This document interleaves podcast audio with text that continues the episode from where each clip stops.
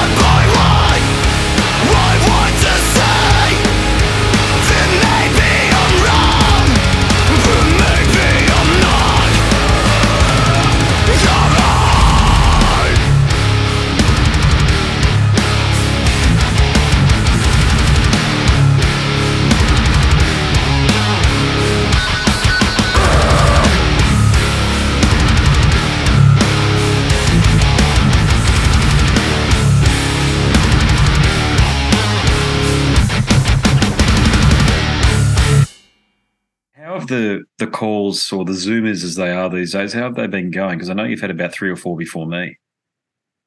Yeah, good. I've had like two days before this, all Australia and New Zealand, and it's uh, it's really cool to kind of hear a lot of people um, in Australia like very familiar with the band, looking forward to the shows and stuff. It, it's it's kind of like a new revelation because we've only done one tour in Australia. It was Soundwave 2013, 10 years ago. And uh, we've just seen some stats like our Spotify numbers, like Australia's uh, the fifth best market for us for streaming in the world. Mm. So uh, it's cool. It's yeah, it's really uh, promising to to know that things are doing well for us over there. Yeah, yeah, I think I have some insight into why the band's been going well, but I'll get to that because the first question I have for you is that the new album is called A Sign of Things to Come. And I did I read your interview on guitar.com and it was a pretty insightful interview for them, I've got to say. But you you were quoted as saying that you feel like this album's a, a secondary debut. In what way do you feel it is a second debut? Um I think funnily enough, this is like the closest we've sounded to how the band wanted to sound when we started. So, like, we started when we were 12, 13, around that time. And we didn't release any music for the first like four years.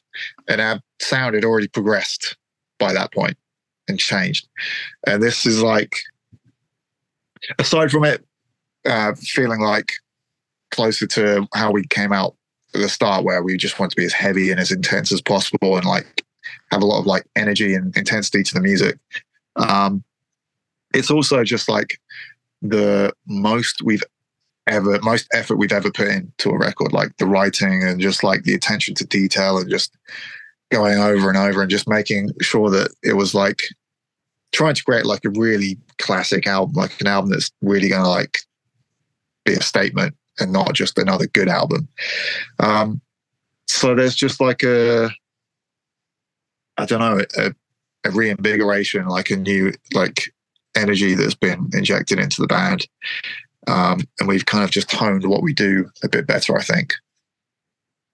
I can hear that. And in some ways, I set you up for that question because it does feel like as though you've captured some sort of original elixir that I think you started out with. Now you've had a, you've got you've gained tremendous experience with your time in Architects, and now you're back doing your own thing.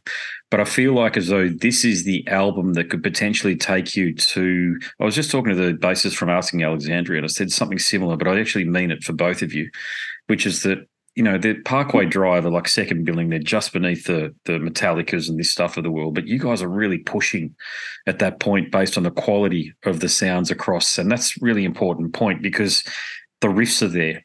I don't feel like as though any of the riffs are garbage on this. And I only listened to it half an hour ago, a couple of times. I had it so last hour and a half or so I've been having it yeah. But what, what sort of editing process did you put yourself through to make sure that the the riffs were as tight as what they are? Um, yeah, I mean, it was more just making sure it was like, yeah, just every riff has to count because in the past we've had like longer songs that were like four and a half to five and a half minutes, and we wanted to trim the fat, but not feel like we're just doing really boring verse chorus arrangements. So it's all about you know, feeling like you've taken the listener on a journey, but every riff has to count because if you want it to be like under four and a half minutes or four minutes, then like you've got to really make sure that every riff is like gonna excite people. And uh yeah, so like in terms of that, like we do in terms of like editing down the amount of songs, like we had like 20 to begin with, and then it's just like get home down on like which ones resonate the most. And uh also with the writing, like I, I over the years, I just got used to like being sat in front of a computer, just writing riffs, just sat like this. And this time around, it's I've been like playing stood up, trying to like imagine like I'm playing a show and like what's going to uh. feel intense, what's going to like actually get some sort of physical reaction from me when I'm writing it. So that's been a big part of like my like mental approach to like writing a lot of the music. But um in terms of like actually tracking the riffs and stuff, it was quite a quick process. Like I, I spent all my life recording guitars and demoing, so it's lay it all down. It's not too bad.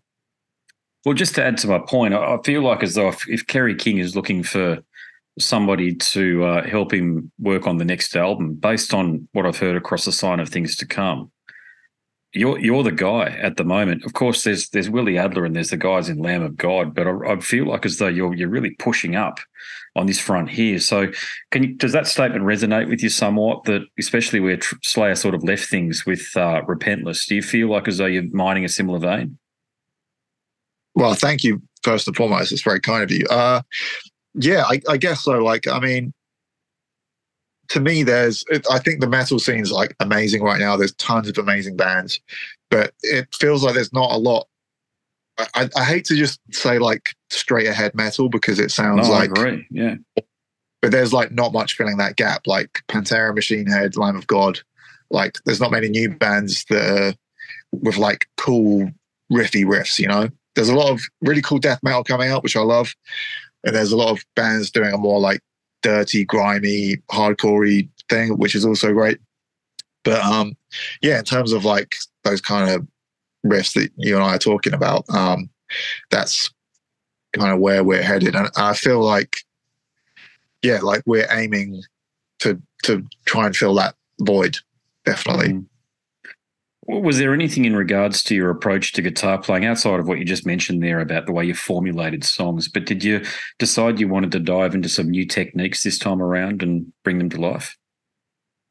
Um, not necessarily. Definitely not like techniques. I feel like I've done quite a lot um, of. Uh, I've explored a lot of the areas of guitar throughout uh, the band's career.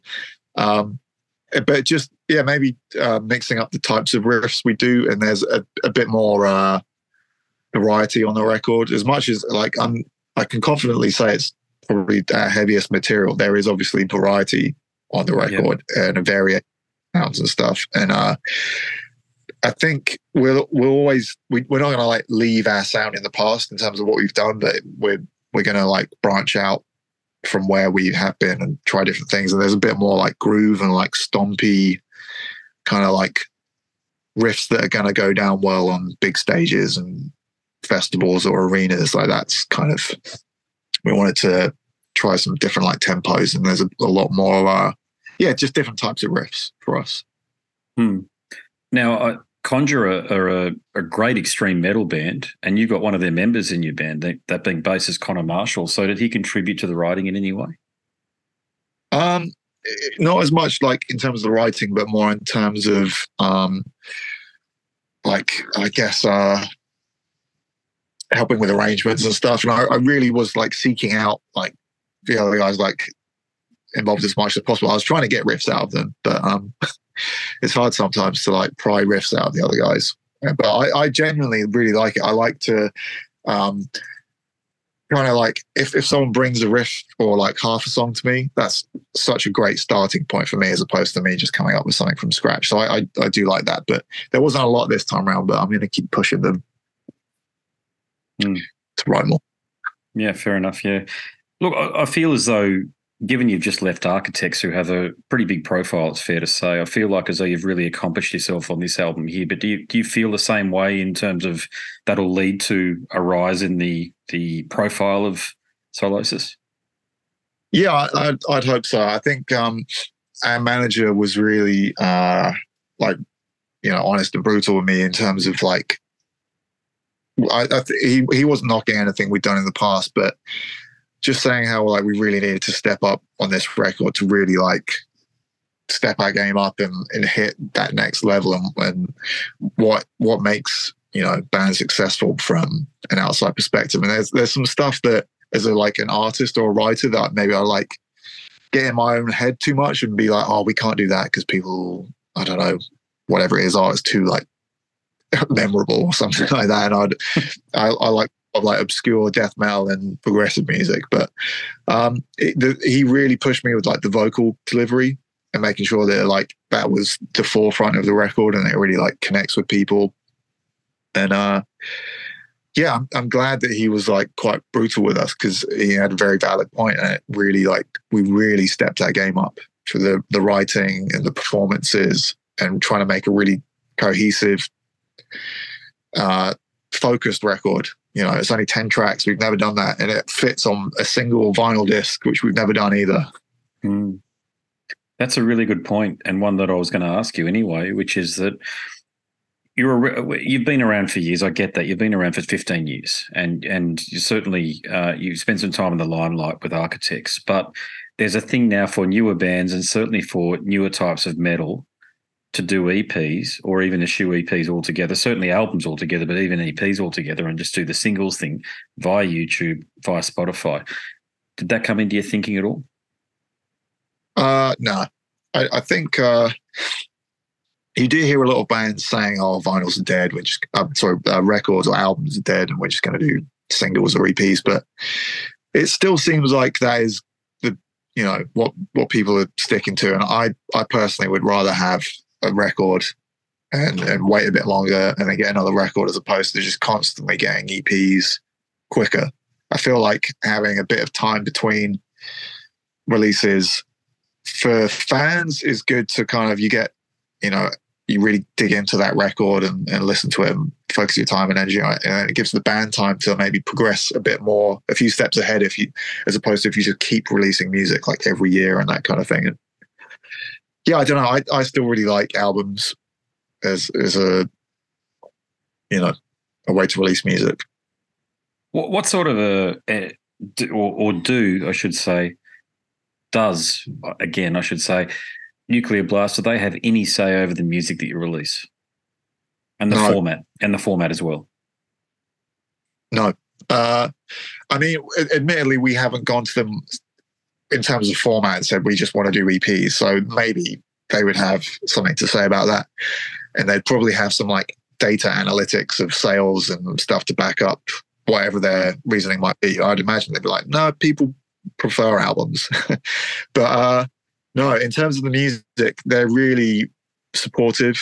Um, and also, like, yeah, we had uh, some uh, input from our A&R guy, uh, Barley, uh, Nathan Barley, who's head of A&R now, and uh, just like encouragement and that sort of thing. But yeah, they they don't have any input into the type of music we write, which is amazing. But if you look at their roster, I mean, it, they they came up from you know, real metal, whatever you want to say, like a lot of mm. extreme music stuff. And it's not, they're not like a major label trying to market something that you're not.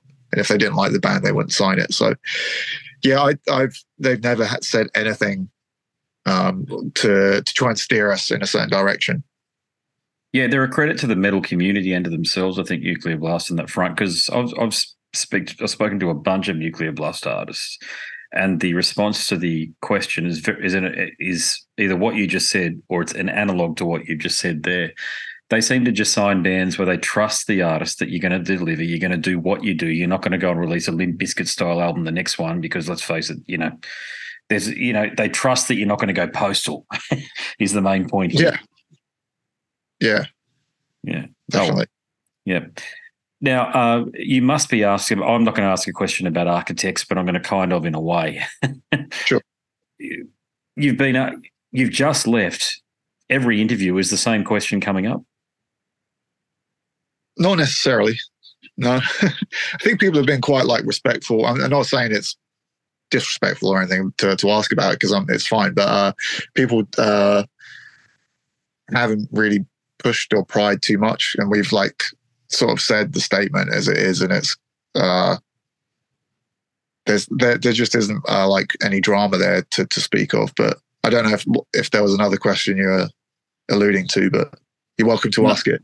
no, that was it. It was just as soon as someone leaves a prominent band, all of a sudden it's why? Why are you doing this? And you find that you have to answer the same question over and over again, rather than the interviewer was actually diving into the media that's just been released to see the uh, to see your answer to a question, and then maybe use that as a prompt to ask even more intelligent or deeper questions about what went on. But I, as I say, I've read the guitar.com interview that you did, and there's a few other ones out there too. So I think both the band's architects and you have articulated your position very well. So I don't feel like I need to ask the question, to be honest with you. Yeah. But if to elaborate, I mean, not really elaborate, but uh, I think between me and the architects guys, I think something that we didn't want to happen is the moment you start talking and then going into every single detail of everything. Like people are just going to try and pick something you've said, then put it to the other side, and then like start pitting you against each other when it when it's just like there's nothing there to talk about. And I think the less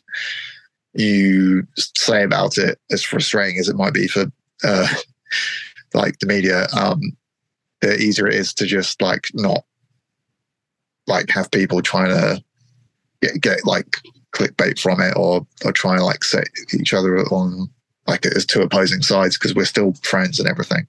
Mm. I think that's inevitable anyway, though. I just spoke to Jesper from In Flames, or he's not in In Flames anymore, but uh, the Halo Effect and a few other things. I mean, he's he's a foundation guitarist insofar as that he's the guy that brought new wave of British heavy metal and popularized it at the very least in that sweet death death metal sound. And of course, he made yeah. uh, some off the cuff remarks that weren't in any way malicious. Certainly about when he left in flames that he felt that the death metal sound wasn't there anymore. And of course, Blabbermouth and Ultimate Guitar, and they all pick it up. And I've posted it on my socials, just asking the audience, you know, what do you think? Do you think that, you know, they, these sites have uh, that they they they act in, with impunity? We know that, but do they have a responsibility? Is the point to dive a bit deeper and to say engage in some real journalism?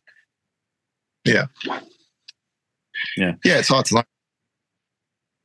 Yeah, well, they're, they're in the business of hits and clicks. That's it, and that's that's what I've tried to explain to my audience because a bunch of my stuff gets picked up by Blabbermouth, and I just say the same thing, which is that great, great to see that they've picked up something, but the reason they do it is because they get paid money via advertising revenue through clicks, and just understand that's the game. Yeah, yeah, exactly. Yeah. What about the highlight? Was it playing with Metallica? Was that was that a, a one of those milestone moments? Oh yeah, definitely they're like, yeah, favorite band growing up. Never really thought I'd get to play with them. You know, I've, I've always like had a lot of confidence in myself or like Sylosis or Architects in terms of like the band and my career doing well. And like, but getting to tour with Metallica is like only a few bands get to do it. And what are the chances? It's it's just not something that, you know, it would have been great. And I have and still have aspirations to take Sylosis to be as big as we can. But touring with Metallica is like not something that I, it just doesn't seem all that easy to obtain. And it also Metallica like curate the bill to a degree, I think themselves. So getting put forward for that slot and having it agreed upon, yeah, it's, it's rare.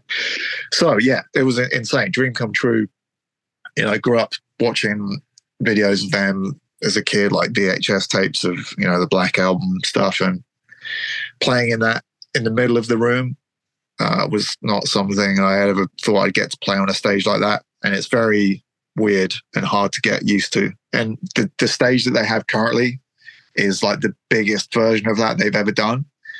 And uh, we'd each have our own little spot. So I've got like my microphone, my water, my guitar tuner, but you'd all have to keep like moving around the stage, you know, keep keep things interesting. And you get like halfway around the stage, I'm like, oh shit, I, I need to do some backing vocals, and I have to like run there. And the amount of time I was too far away to get back to my microphone on time.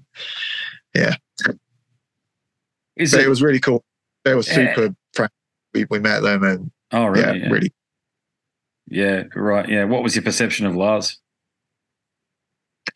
Oh, really nice. I mean, I'm a huge fan of that guy, and I'm talking from like uh, from what I get from his like personality. Like, I think he's just got a good sense of humor. Like there's a bit of maybe like a a cocky thing that people seem to get from him, but I think there's also like a level of like humor and and and fun with with his personality. So like he was yeah great, uh, super friendly, funny, very uh, like humble and like just you know they re- they really seem to want to like make sure we were looked after and stuff. Yeah, he's Yeah, I, have I've had very similar responses from other people that have met him. I think it's just the way he conducts himself. He conducts himself in interviews, and the fact that, in mine and many other people's opinion, he's not the greatest drummer for the band. so um, he tends to cop a bit of stick from the fans. But yeah, there's there's no question that without him, I don't think the band would be anywhere near as successful as what they are. I mean, yeah, he's yeah, you can tell he's got a real. I mean, not from my interaction with him, we didn't really talk, you know, business or anything, but just and over the years and what you see of him, you can really tell he's got a, a vision and he's got uh, interesting ideas and, and and really helps like curate the band's career and everything they do. So I, yeah, I've got a lot of respect for him. And personally, like I know he's not like that technical as a drummer, but sometimes that's just the most satisfying thing to do, the simple stuff, you know. Oh, I listened to. I can't recall the name of your drummer. Sorry, but I compared to what say Chris Adler does, or even the bloke I saw sure. the other night from Peru that's in David Ellefson's Kings of Thrash. When I say even, that he was absolutely tremendous, by the way. But compared to what Lars does, and there are that many live videos out there that are recorded on iPhones and Android devices out there where he skips a beat or does something or that sort of. You can see. I remember seeing Metallica in 2010 in Brisbane, and um, they they were out on one of the songs. It might have been Battery because it's so fast. But remember, at the end of the song, James turned around and said, "Well, at least three of us managed to stop on time, or something like that." Just having a taking the piss out of him. it was just one of those moments. So that's that's a point. Did you did you actually have some like some decent interface time with James as well? Yeah, I got to meet him and like uh, speak to him, and uh, I've got a cool picture of him I've got a cool picture where he, him, and Rob came to our dressing room on the first show and like gave us this like cake with their logo on it and stuff. I've got a nice picture of me holding a cake that I'd just been given from James Hetfield. Yeah. Spoke to him for a bit, told him uh, I loved some of the riffs from the new. Well, I, I think the new record's great, but there's a, a funny picture of me like my face skewed up because I'm literally like going, "Oh, I love riff," in Crown of Barbed Wire that's like, and my photographer got a picture of me like that, mouthing one of his riffs to him. So I got some great moments in time captured in photographs. Uh, but he was, yeah, really, really friendly, really cool guy. You know, I didn't, you know, spend a lot of time with them, but it was very cool. Yeah, but that's great though, isn't it? I mean, you, to, to your point, very, very few bands get to do that. What you just mentioned. Yeah at least get a cake. You know, the, exactly. you know, you got a cake from James Hetfield. exactly. Exactly. Yeah. I'll, I'll, make this my final question for you. Uh, Australia, is there, obviously, you've spoken about the popularity of the group down here, so there must be plans to come down soon. Yeah. Yeah. Uh, I can't, I can't divulge anything because nothing's set in stone, but it looks like we'll be over in the, the, hopefully the first half of next year if everything goes to plan and uh, that'll actually potentially be the second tour of the album cycles, which is very exciting. So fingers crossed. But yeah, we are we're definitely going to make a, a point to get over there as soon as we can. I'll be in the crowd, no doubt. Yeah, I can't wait to see you guys live. Actually, just based on the your, your album, we we did we have actually spoken before in the previous album, and I was impressed with that. But this one here, I think, has just got that touch of class to it that you need to sort of get over and above. So I look forward yeah, to seeing it. Yeah. Thank you so much. Appreciate that. Thanks, brother. Appreciate it, mate. All right. All the best, man. Thank you very much for having me on. Well, there you have it. That's my chat with Josh Middleton from Sylosis X Architects. Hope you enjoyed it. If you did, there are many more just like it over at scarsandguitars.com. And if you like listening, maybe you like reading and I've written a book. So click on the link in the banner and you'll be taken to a marketplace of your choice. Just download a sample. Just give it a bit of a give it a taste. If you like, you know, we're all on our devices these days, aren't we? So you're already on your device. You might as well go to Amazon or whatever marketplace you go to and download a sample and give it a bit of a try. And if you do complete the purchase, do hit me up because I want to thank you personally for doing so.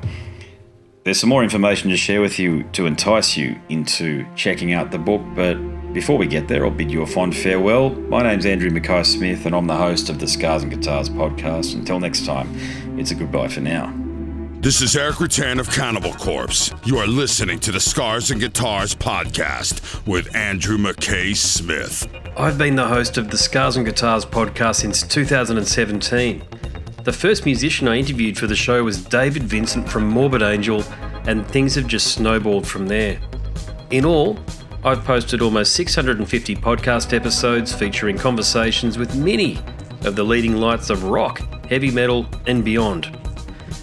It just got to a point where I thought, I need to write a book about all this, so that's exactly what I did. In Scars and Guitars Volume 1, you'll read a heap of deep reveals and commentary, such as Dez Fafara talking about Coal Chamber and why the band will never return. You know, if you're a, a band just starting out, you need to hear me. Do not start a band with partners. ever. Yeah, wise words there. Sage advice, mate, for anybody. Don't ever, because I, I can't go do Coal Chamber right now unless I get others involved. Phil Anselmo talks about the episode in his career which gives him the greatest sense of accomplishment. I think the staying power of the, the fans and the staying power of the I, of the songs, you know, whether it's Pantera, Down, or Superjoint, the fans remember the songs. Alex Skolnick from Testament confirms that yes, playing the guitar in Ozzy's band is anything but an ordinary gig. Will Silenoz from Dimmu Borgir write a book? Pär from Sabaton gives advice to people who want to start a band. Look at the team around you. Look at the bandmates. If uh, if the guys want to be on the stage, then it's all cool. If the guys want to be backstage, then it's not gonna be cool. Current and former members of Cradle of Filth discuss the band's seminal 90s material. Read about the reaction to George Lynch and Mark from Suicide Silence's comments when they throw shade at then President Donald Trump. We have this idiotic monster, you know, this egotistical, self-aggrandizing, complete piece of shit in there. I, I, just, I just can't understand how we've gotten to this place. And yeah, we kicked a hornet's nest with Sepultura. Percussive overlord Gene Hoglan talks about recording with Chuck Schuldiner. Chuck was always, um, you know, he was he was very, you know, very open-minded, and and he was into having his his musicians that were playing with him just reach out for, for the best stuff that they had. Phil Campbell from Motorhead discusses what it takes to get sober. John Five answers his critics who dismiss his tenure with Marilyn Manson. You know, my name is John Five, and Manson gave me that name, and um, I had some of the best years of my life in that band and, and learned a lot. And we get the lowdown on Trey Azagthoth from those who would know, including his mother. All across Scars and Guitars Volume 1, there are moments of tension, relief, tragedy, exhilaration, and throughout it all, you'll obtain insight that I believe no one else has managed to obtain from many of your favourite artists. So treat yourself. Scars and Guitars Volume 1 is currently available as an ebook with a print edition on the horizon. Follow the links attached and download a sample. I'm sure you'll be compelled to read the whole book.